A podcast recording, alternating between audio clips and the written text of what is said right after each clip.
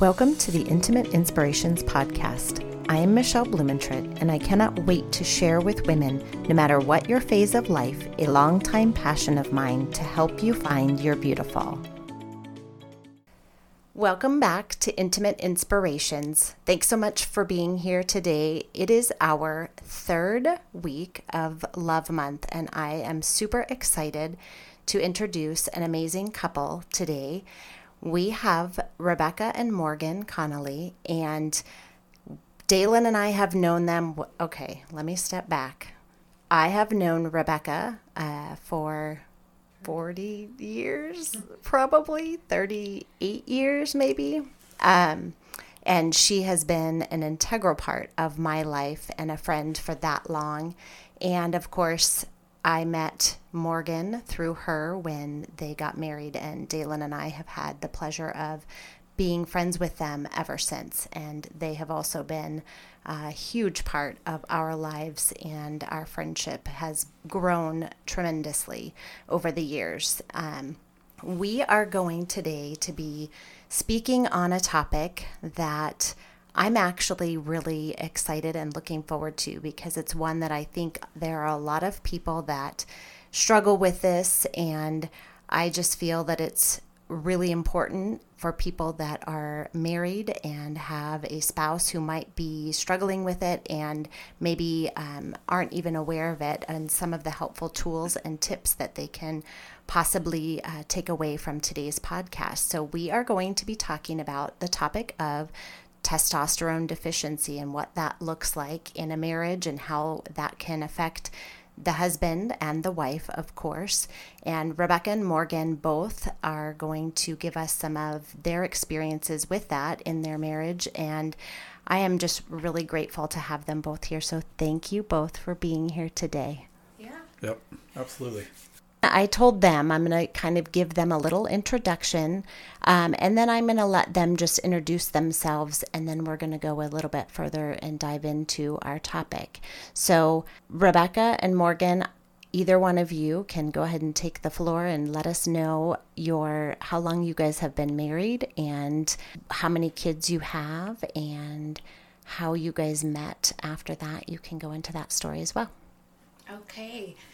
Well, we are going on 23 years of knowing each other this year.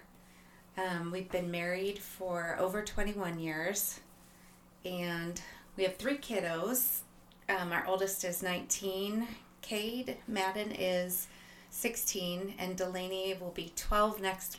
And our story of how we met is one of my favorite to tell, and he might tell a different version, but let me get the, the real version out first before he pipes in. We were working out at the same gym, and he was super friendly to everybody, would talk to everyone, smile, and anytime he'd walk by me, he would smile and then look away real quick. I wasn't there consistently. I was a flight attendant, so I was gone often. But there was a day that he worked up the nerve to come up and talk to me while I was working out and he had his chest puffed out and his muscles bulging. Walked up, looked at me, and said, So do you work out here? As I was working out, I said, Yes, I do. and he quickly changed it and said, I mean, how often do you work out here? And uh, I, I that love that he's shaking his head. That this is definitely not the true story. I'm guessing, right, Morgan? Well, I mean, you know, I'm glad I'm here so I can let people know what the wife thinks to what really happened. And the fact of the matter is, is working out at this gym, you know, I would see her working out and I'm, I'm always friendly to people. You know, I like to try to be at the gym with people and get to know people, which is kind of part of my deal. And the fact of the matter is, is I, I would never ask someone if they worked out somewhere if they're working out at that place. I think I said, how many days a week did you work out here or something to that extent. But, you know, um, it, it, wouldn't have been that. And I, I, don't think I puffed up my chest, but maybe that's what I did. I don't know. But anyways, so that's kind of the different story. Yes. And then we started dating shortly after that for just over six months and got engaged and got married just over six months later. Gosh. So obviously, That's Michelle, awesome. what I did at the gym worked. Yeah. right. Right. Right. See, she can't knock that. I know. There you go. So, how long then, how long ago, I guess I should say, was it that you guys started realizing that there might be some issues going on with your testosterone levels? And how did that all come about? So I think some of the kind of backstory, you know, you you would have to figure out kind of after we figured out what it was, then I made sense of what it was before. So for example, you know, for me, you know, I went into a pain specialist for my shoulder and I was getting pain injections. And while I was there, the guy that was administering it basically said, Hey, do you have low sex drive? Are you exhausted? Um, just named all these symptoms. And I said, Well, I don't know well, have you had your testosterone checked? And, you know, for me, I haven't, you know, so he did a blood test and then I was able to come back in and then kind of get an idea where my testosterone levels were and how that affects who I am and what I was what I was doing and then been able to make it work from there. So with that being said, knowing that I had low testosterone things in our marriage when we were, you know, being married and stuff and going through stuff was low sex drive. I mean, just not uh, for a man, you know, to have a low sex drive and not want to be with his wife necessarily all the time, it just seemed off. And at the time, it seemed normal because I didn't know any better, right? Very lethargic, um, exhausted all the time. Um, for me, I had a lot of weight loss. Um, I didn't understand why I couldn't gain the weight that I would should have kind of attitude. There's, you know, a couple other symptoms in general with it, but for the most part, those were the three main. And obviously, you know, my wife can talk about it a little bit, but it affected our marriage in a lot of different ways. You know, I think, you know, being a husband and stuff, your wife wants to feel wanted. That's a normal, I think, feeling that anybody wants. And, you know, when you don't, you know, show that emotion or, you know, have that way of thinking, it, it devastates, you know, your spouse. And uh, so that was a huge, issue in our marriage? I think it's important to tell the listeners your ages. So I am 44. And I'm 45. Okay. So how many years ago was it that you guys discovered this? And then maybe, Rebekah, you can talk on how long prior to that that you maybe saw some symptoms and maybe didn't know what they were. So to answer your question, it was about 15 years ago. Oh, wow. Uh, 12. Okay, I'm sorry. wow. Because I was pregnant with Delaney. So 12 years ago. 12 years ago. But go ahead. Yeah. Um, so looking back on it, the symptoms were present from the day we got married. And, um, you know, we had our wedding, went on our honeymoon, had an amazing time, and the moment we got home from our honeymoon, the honeymoon was over. And you and I grew up together knowing, I, I think between the two of us, we got more lingerie than any of our friends at our showers because they knew we were waiting to sleep with our spouses till we were married and we were so excited about being able to rock our husband's world.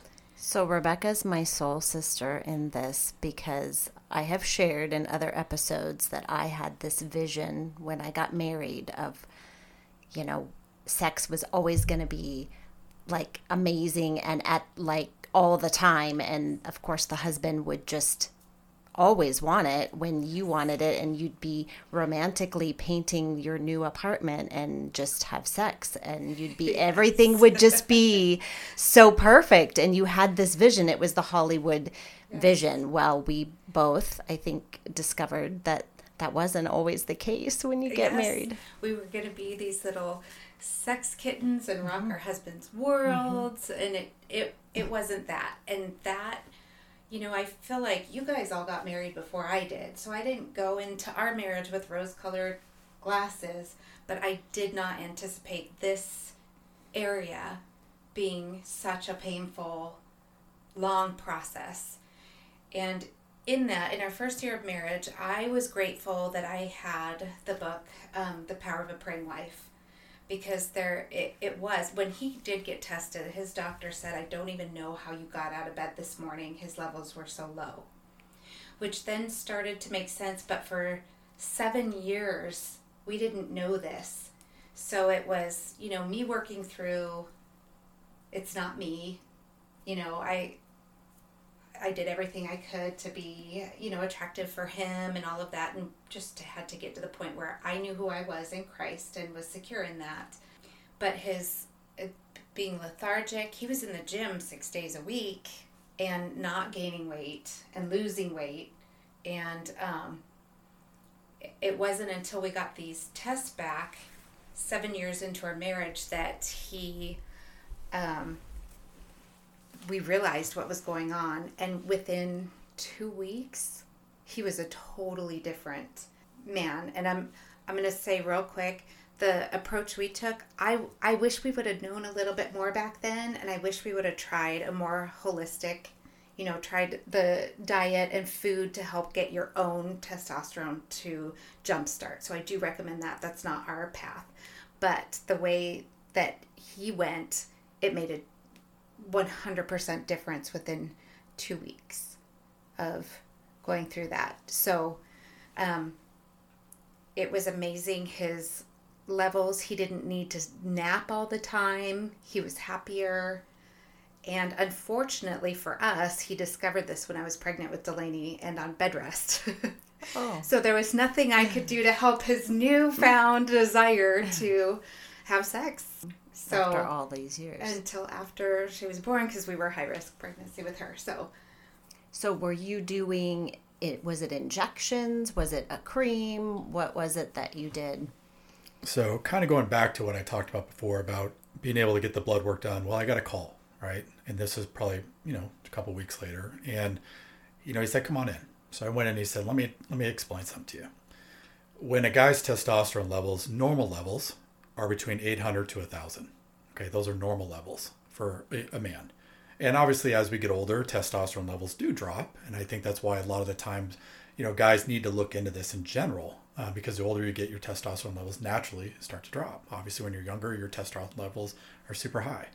Um, so i went in there and he said listen here's the deal. Your testosterone level is like at 198 he goes let me explain something to you. 198 is prone to heart attack stroke, you know, cancers, um, all kinds of stuff. And he said, with that being said, we need to do something about this, right? So what they did for me is they they it's injection. Okay, there are different routes that you can go when it comes down to testosterone replacement. It's called TRT, testosterone replacement therapy. That's what it's called.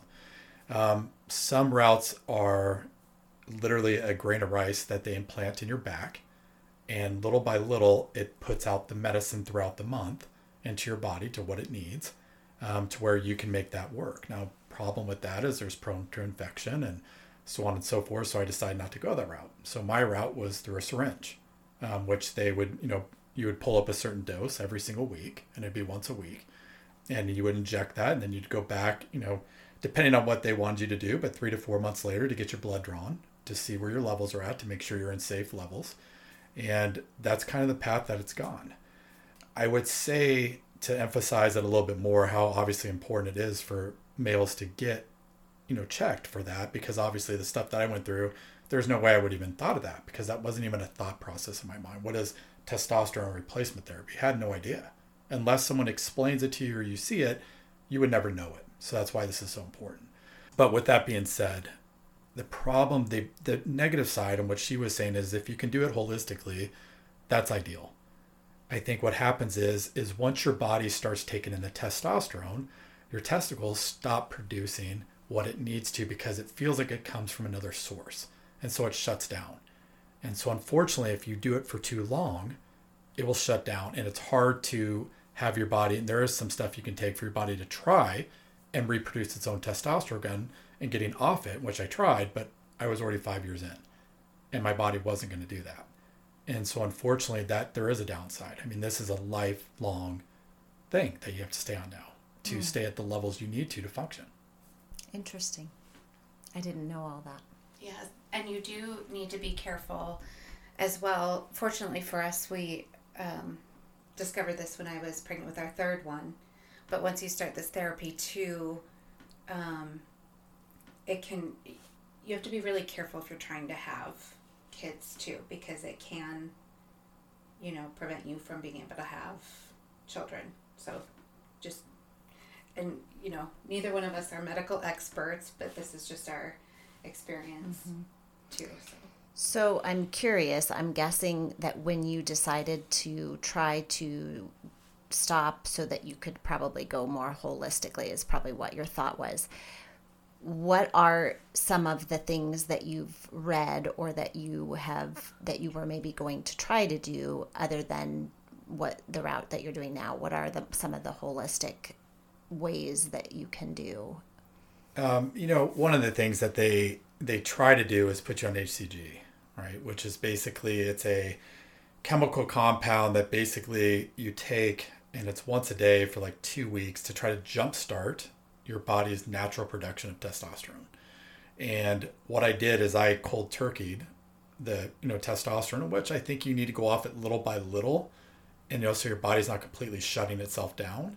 And so the second time we tried it, that's what I did. But ultimately, what you're doing is you're trying to wean yourself off of the testosterone replacement therapy and trying something which not necessarily holistic when I say that, right? This is just another compound, another chemical that they can prescribe to which obviously can help your body jumpstart itself.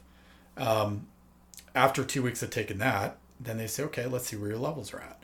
Unfortunately for me, mine didn't jump very high. They actually dropped because what happens is not being in, on testosterone after about a week and a half, because you take it once a week. So after about a week and a half, two weeks, it literally will go out of your system. So you can have a thousand, you know, thousand rating when it comes down to your, you know, testosterone levels. But what happens is if you get off it for a week and a half, two weeks, it will drop you back down to around that two to 300 range. Mm. And so that's why it could be, again, something if you cannot jumpstart it like you could with that, unfortunately, you're going to have to go back on it. So do you, I'm guessing you have to go regularly for them to test to make sure that you stay within the correct range that they're trying to get you. Is that how, like, how often do you have to go and what do those appointments look like? Okay. So basically, you know, for me, it's, you know, they, they, try to do a blood test about every four to six months, right? And this blood panel is not just your let's just kind of test everything blood panel, but what they're looking for is they're looking for your estrogen levels, right? They're making sure your estrogen levels aren't very high because anytime you enhance your testosterone levels, your estrogen levels are going to keep up, right? They're going to try to almost mimic where that's at. So unfortunately, with higher testosterone, uh, brings sometimes higher estrogen, and with that level being high, then you're having more of a a female testosterone kind of thing. We all have a little bit of estrogen and testosterone, male and females do, right? But one just obviously higher than the other, and vice versa. Um, but that's what they do. So every four to six months, you know, I take these inject, you know, injections home, and I basically draw them up myself, and I have to do it once a week, and then around that four to six month mark is when they do blood draw, and they're looking for again your estrogen levels your testosterone levels, but they're also looking your white blood cells, your red blood cells, because when your testosterone gets too high, your let your red blood cells get really thick. Okay, and so they want you to donate blood, usually every six months or seven months, because if it gets too thick with being on this testosterone, that can cause heart attacks and strokes and so on because it clots. And so you're supposed to donate blood so you can get that blood to thin out, right? And that's part of that natural process of taking testosterone. And so when they do those blood panels and they come back with it, you're able to see where your levels are at and what they need to do to adjust. Do they need to adjust your testosterone? Do you need an estrogen blocker um, to maybe get that estrogen lower? Um, so there's different routes they can go just depending on what your tests come back. I have so many questions. This is very intriguing. I don't even know where to begin. So it's a balancing act, is what I'm hearing. Um, sounds like it's, I mean, a lot, a high maintenance. I mean, there's a lot of stuff you have to do. And I'm sure at the beginning, you're having to probably figure out until they balance where you need to be. And then, so it was probably a little bit of a struggle at the beginning. Now that you've been doing this, my I guess my first question is do you feel like is this something that you feel is normal at your the age that you felt like I mean you guys were young you were married how old were you when you were married Morgan 20, 23. 23. Yeah. So is that I mean, I'm assuming that you had a conversation with the doctor and is that something that's normal in men at that age? Is it something that was just specifically uh, your case or You know what? For me personally, um, I in high school did steroids, and I think that screwed up my testosterone levels bad. And it wasn't for a long length of time. It was only like a three month stint. It wasn't anything crazy. But even that, I mean, you're boosting your testosterone levels on normal testosterone levels super high. And then all of a sudden you're done doing that product. Obviously, they drop. Mm-hmm. And I think mine just plummeted. And so I don't think it's necessarily as normal for a 23 year old to have low testosterone as it would be for someone in their mid 40s to 50s when it normally is supposed to be dropping.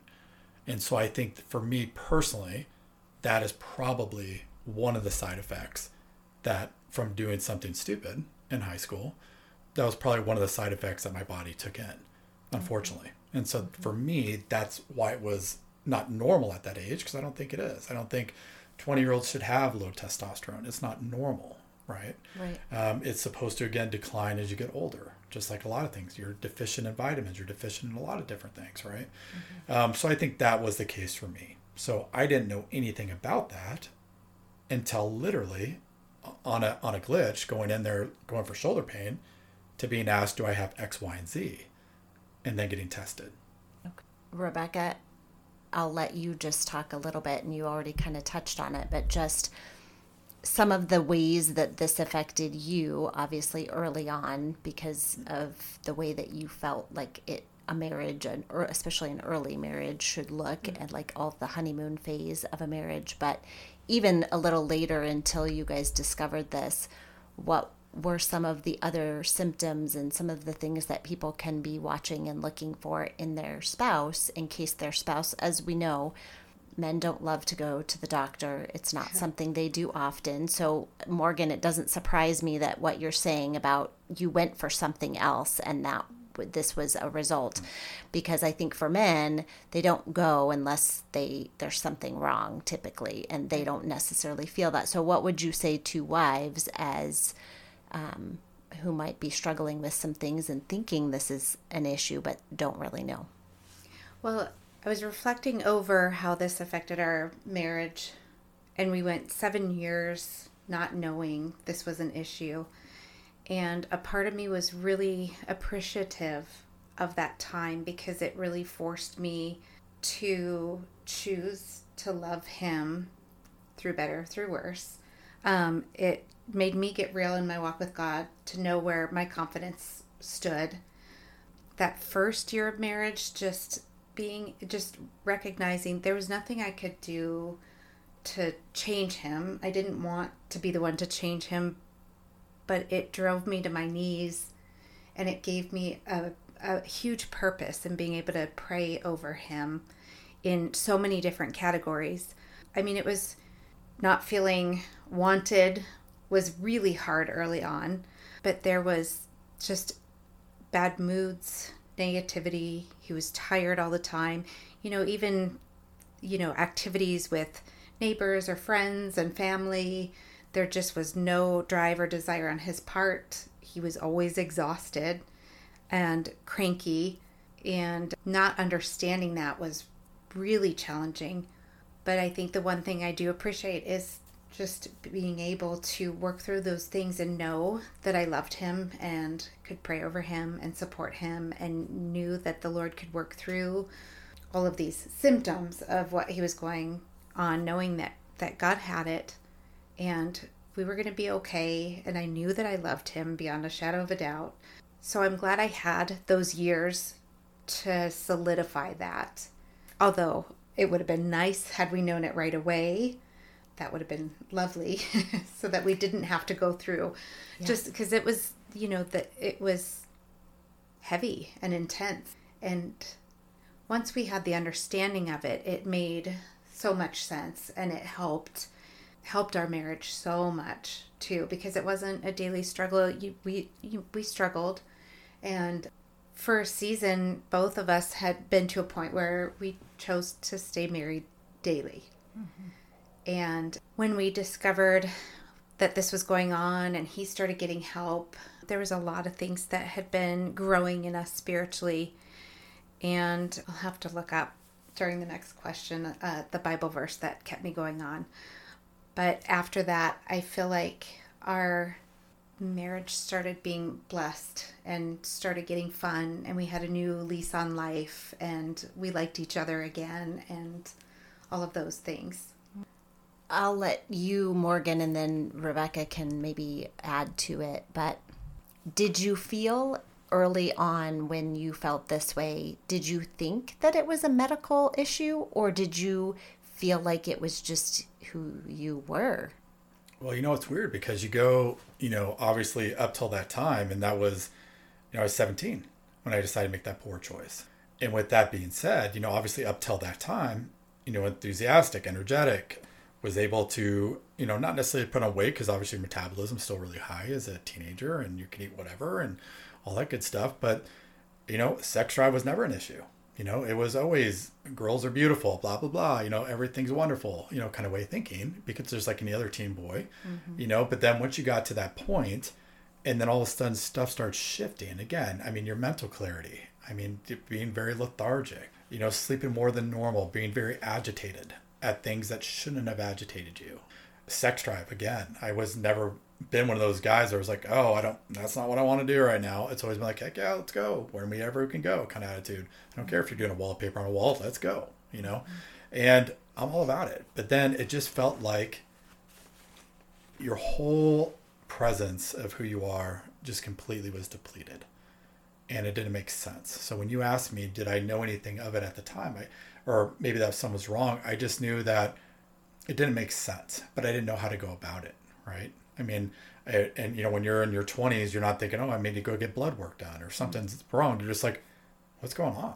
Like, mm-hmm. is this just who all of a sudden I am? You know, is this a choice of dumb decisions that led up to this? You know, there's a lot of what ifs and a lot of doubt. And then I think what that does is that angers you because as a male, you want to be able to put on, you know, strength and muscle and weight. And I went to the gym all the time. It didn't make sense. Mm-hmm. You know, you want to be able to be, you know, sexually interested in your wife or your, your girlfriend or whatever at the time, it, that's always so important. So when you take those masculine, you know, qualities mm-hmm. away and you strip them, it feels like you are just a, a shell of yourself mm-hmm. and things just don't make sense. And so it makes you angry. And I think that's where the anger came in. It was just a, why is this happening? And why can't I fix this? You know, off of basic supplements you can get from the store or whatever. Mm-hmm. Right. And I think it's so important for you to be speaking on this because I feel like one of the things that I want to do in my podcast always is to be able to be transparent and have maybe people learn something that they aren't comfortable talking to other people about. And I think for you, as especially your age, um, probably wasn't something you felt like you really wanted to go talk about it to especially friends who were tw- in their 20s that may not understand and think that's weird or that's crazy.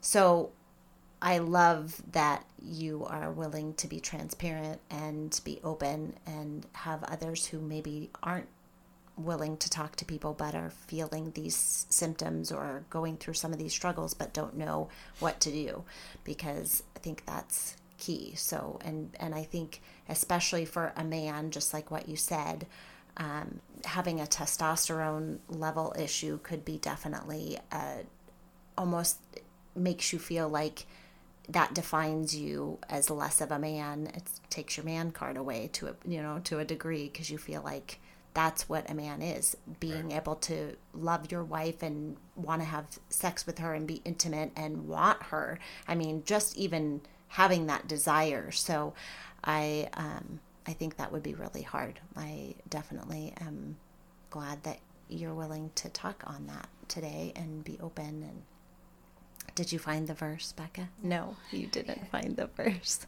So, what are some other things? I mean, I like I said, I have all sorts of things that that go through my mind in this just because I don't know as much about this, but I know that this is something, I mean, like even Becca and I were talking before the podcast started, but that we probably are all dealing with it to some degree. And I think about me in a marriage with a husband who turned, you know, 50 a year ago and what that looks like for him and some of the things that, you know, would make me nervous about it. So I guess one of the questions I'd have, Morgan, is what are some of the negative side effects of testosterone taking? I mean are there any? And if so what are those and how do you counter those and how do you handle that?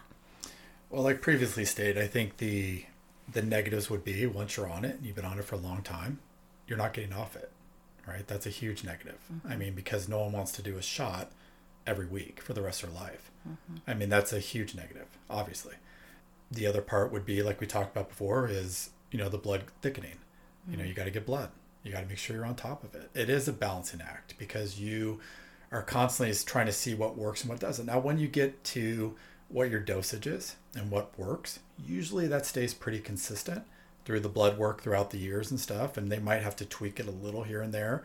You know, the questions that I get asked when I go back to get blood work done is where's your sex drive?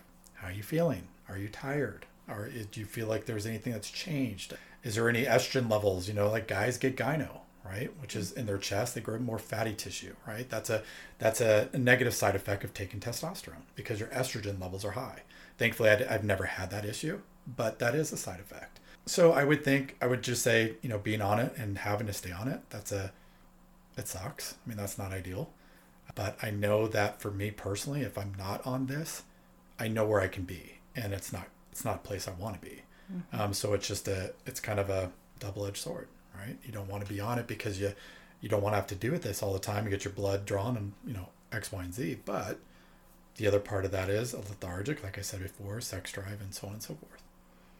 How often do you give blood? You were talking about. I did not know that either. That's really intriguing. So it just depends. So what happens is, is when I go get blood and they do their blood work, right? And I and I and that's usually every four to six months. Usually I have to go in and mm-hmm. give a blood panel to see where I'm at. Mm-hmm. They will tell me where my blood, my red blood cells are, and if I need to get blood or not. And usually, what they will say is, until you get blood, we can't do another. You can't do any more testosterone. Like you've got to get that done. And they're pretty serious about it because again, it thickens mm-hmm. the blood, and then eventually it could cause a lot of issues. And so, yes, you do need to go give blood. And you know, for me, I I try to stay at least once a year, if not twice a year. Okay. I would say. I don't think you would have to go any more than that unless your body, for some reason, is producing a lot more red blood cells from this. Mm-hmm. Um, but usually they're pretty good on saying, okay, these are your levels. I would say go get blood within a three three month span or a three week span, whatever it may be. So mm-hmm. they kind of give you a heads up. Rebekah, do you have anything to add to all of that? Um, did you feel like it was a medical condition in the early stages or did you just feel like what did i get myself into with yeah, this man I, did, I didn't think it was a medical thing at all yeah yeah, yeah i had no idea just like morgan said you don't think of it being a medical condition yeah. um, in those early stages but um, i'm thankful that you were also transparent about the steroids and even though that was something that was short term for you, it sounds like. It wasn't something you did for a long time, and it still may have been. Did you ask the doctors about that as far as if that could have been a factor? You know, I, I think at one time or another, I'm sure I did, you know, because I think that is one of the things, especially being younger.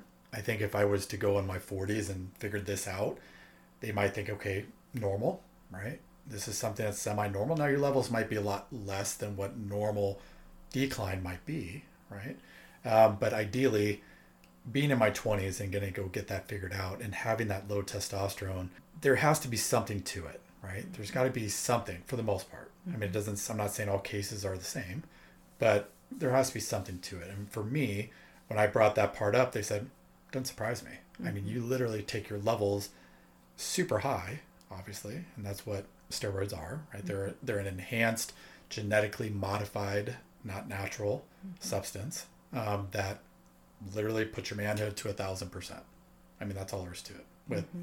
being able to get bigger or stronger, uh, you know, whatever that may look like. But yeah, I mean, talking to the doctor and saying, hey, this happened, you know, when I was 18, 17 years old, could that be a benefactor of what this was? absolutely.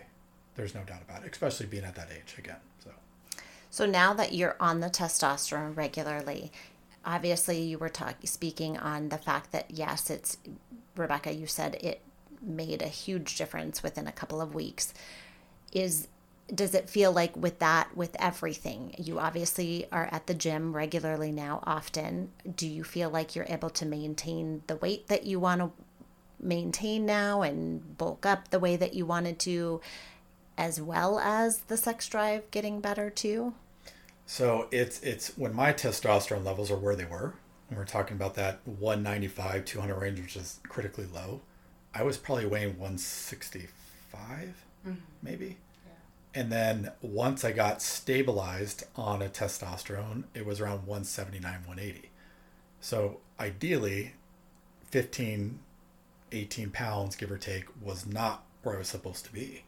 Right. And so I think now, you know, I'm kind of stabilizing out a little bit here and there, and it will fluctuate weight wise, obviously, but I stay for the most part pretty, pretty good with what I do. But, you know, staying in that 180 range from 165 this is probably with it being the levels where they should be normally with my testosterone this is probably the way i need to be right? Just because these are this is where my body's leveling out. So this is where i should be. With sex drive i think you know it, it comes and goes with anything now. I think it's more normal right to say gosh it's been a really long day. Maybe it's not the greatest of times or whatever but i definitely think it's heightened for sure. A normal range heightened right I don't think I'm the guy that's jumping on my wife every five seconds and just driving her crazy, you know, because I don't think my testosterone levels are out the roof right now by any means. I think they're normalized. Mm-hmm. Um, but with that being said, yeah, I, I, find my wife beautiful, and I think I always did. It was just in my mental capacity, mm-hmm. there wasn't that drive to want to be with her. And again, nothing on her, mm-hmm. nothing on her at all. It was me. Um, but with me going through that mentally, you can't make sense of that. It doesn't make sense, right? And being a Christian, I think spiritual warfare comes in. I think that's more of what I was thinking when it came down to it. Not as much of medical, is what am I being attacked with, with not feeling like I can love my wife the way God intended it to be. And I think that was a huge issue. And it didn't make sense either, right? Because I was a new Christian at the time too, mm-hmm. you know, pretty close. So, that all being said, I think things are where they need to be. Do I think things fluctuate? And sometimes I need to dose a little bit here or there just to make sense of things yeah like you said it's a puzzle. It's mm-hmm. a it's a it's a give or take thing. And you gotta you know you just gotta kind of play with it a little bit to find out where your levels need to be. Rebekah i want to speak on a little bit um, kind of as we wrap up but i i really want i love that you said that you early on were reading the power of a praying wife. And I want you to just speak on that and then what are some other tips that you and tools that helped you to get through. Obviously, between the two of you, um, how did you overcome this and get to the point where you guys are today where you feel not obviously i always say nobody's mastered we will never have arrived in marriage but just obviously from 20 years ago till today where where you are and how far you've come what are some of the things that you feel like were helpful for you? Um, first and foremost having that foundation in christ and knowing who you are being able to go to him and first. You know i have a really great support system too that is very important but learning how to go straight to my savior's feet with the hurts the frustrations and and not just with this issue but any issue that we would struggle with in marriage. That book was instrumental because each day you're praying on a different subject even if you're not struggling with that which really gave me the foresight to you know there's a chapter in there to pray over your husband and um, infidelity and that it wouldn't even come near him or brush and just it gave me the tools and the the wisdom to be proactive in praying against all of the different issues that you struggle with in marriage before it happened. And anytime we would struggle with things, just knowing that I could go to him.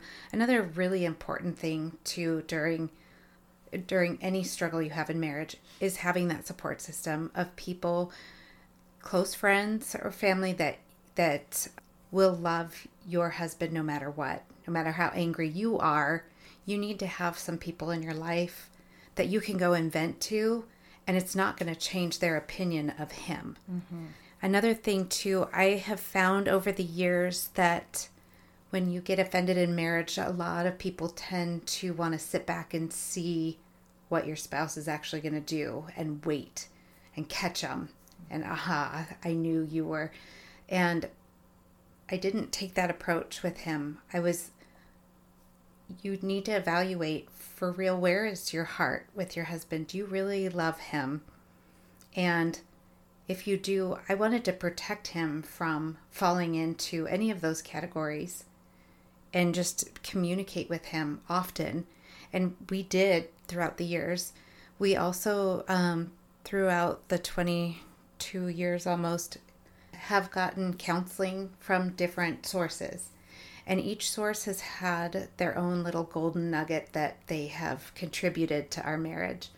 And being open to hearing what you need to work on yourself. You know, during those years where he was cranky and would be snarky or hurtful, it was very obvious and easy to pass blame for everything on him. And God created a season in my life where I was very isolated, and He was like, let's set that aside. I want to work on you. And just being open to looking at yourself and working through those things too will definitely help. So, those are just a few of the things that I recommend. And just really being honest with yourself as a wife. Who do you think your husband is? What is what are your thoughts? What is your heart towards him? Is he truly your soulmate? Is he truly the one that you love and adore? Do you love him so much that you'll walk through the fire with them, but you'll also be real and honest with yourself and have the confidence and the strength to face these things in a loving way, you know, not not sitting down and being walked all over because mm-hmm. that was definitely not the case mm-hmm. with us and that you know, not allowing that to happen, but really looking at your heart and knowing what your really your real feelings and mm-hmm. thoughts are and whatnot towards your husband.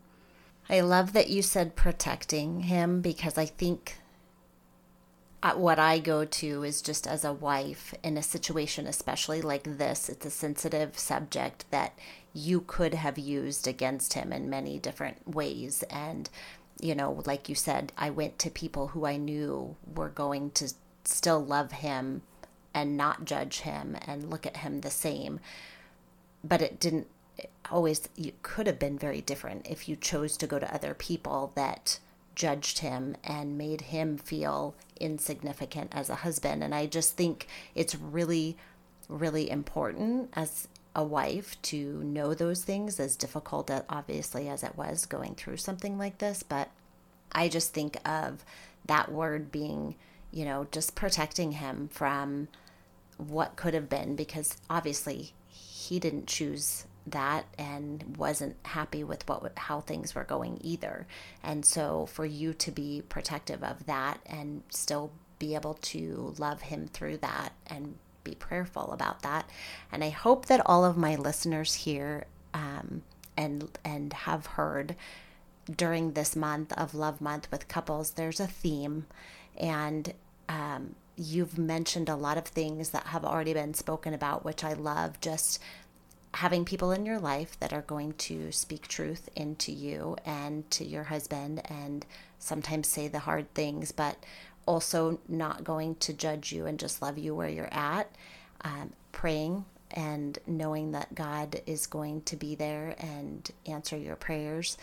And I just, it, it's all very, you know, one of the things that we talked about one of the other podcasts with our couples was, you know, being on the same team and being a united front now that you have children and your parents. That's one thing that came to my mind, Morgan, and I'll just go back to this real quick. You guys have a son. I'm assuming that you've been transparent with him about this so that he understands and knows and he's been educated as well. Yeah, you know, I you know, I try to I think as parents, you know, sometimes a lot of parents will hold back on maybe things they've gone through in life. Mm-hmm. I personally even though I didn't, you know, the things that I've done in my past, especially with the steroid use, even though for a short period of time, not proud of. I mean, obviously. But if I could save my son who wants to be like his dad, wants to be in the gym, wants to get muscle, whatever he wants to do, but right now that's a big deal for him, right? And has been for, you know, a little while now. So with that being said, I want him to know that A, steroids aren't the answer, right? That's not the way to go. There's other ways to make it work without doing that. And B, you know, he knows that I'm on testosterone therapy, mm-hmm. right? I mean, I don't hide it. I'm not one of those, I don't go do my shot in front of the family when we're doing our dinner and I'm like, hey, hold on, I got to do a shot in my cheek right here, you know, kind of attitude, you know, obviously. But when it comes down to it, you got to educate them, mm-hmm. right? And especially nowadays, I have friends that are, you know, at the gym with me or just people I know that are older guys and they're like, hey, I'm exhausted. My sex drive is not great. And I'll say, hey, have you gotten your testosterone checked? I mean, that's such a thing I'll go to now mm-hmm. because it's not now, you know, being older and stuff. You got to take the humility out of it mm-hmm. and you got to be real. And the real part is, is this is what I'm going through. Mm-hmm. It's not great. It's not ideal, but it's helpful.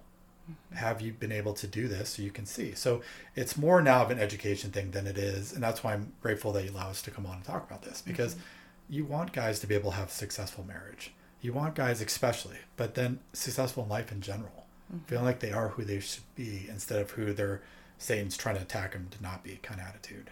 And so it's so important to, especially with my own son or you know younger generation, now even people my age, just to educate people and you know take out the again. You know, I had low testosterone and feeling humiliated about because it's not about that anymore. It's about so much more than that. Mm-hmm. So. And I think you said it before, I think we started recording, but this is a way more common problem mm-hmm. than people realize. Oh, and yeah. I think that is really key. I don't know if you have anything to add to that, but I, I really think that's important for people who might be listening that think, ah, that's probably not me, or I don't have that issue. What would you say on that? You know what? The again, statistics are all over the place. By all means, when it comes down to men being deficient in testosterone, um, I think the last one I looked at was maybe a year and a half ago, two years, that said 65 to 70 percent of men have low testosterone.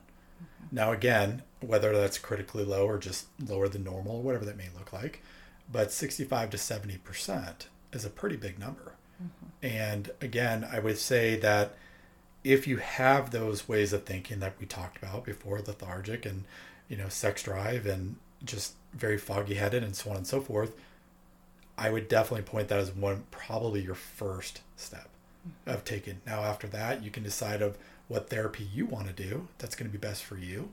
Um, but I think that would definitely be something I'd pinpoint immediately before a supplement or so on and so forth because it's just a blood test. Mm-hmm. Worst case scenario, you're doing great, fantastic.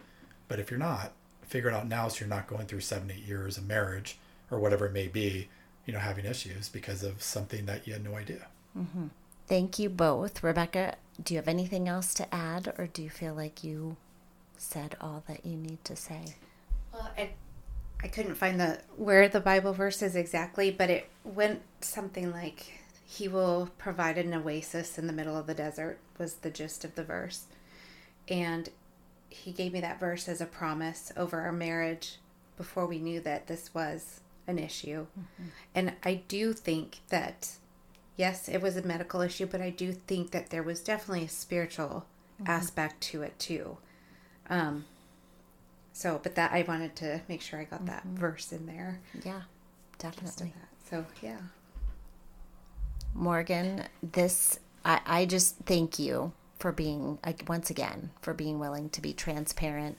And this makes you way more of a man right here what you're doing and being willing. And i think when we go through life experiences like this like you're saying we want to be able to help other people who might be going through the same type of thing. So i'm sure you're way more in tune with other men that you speak to that might have similar symptoms.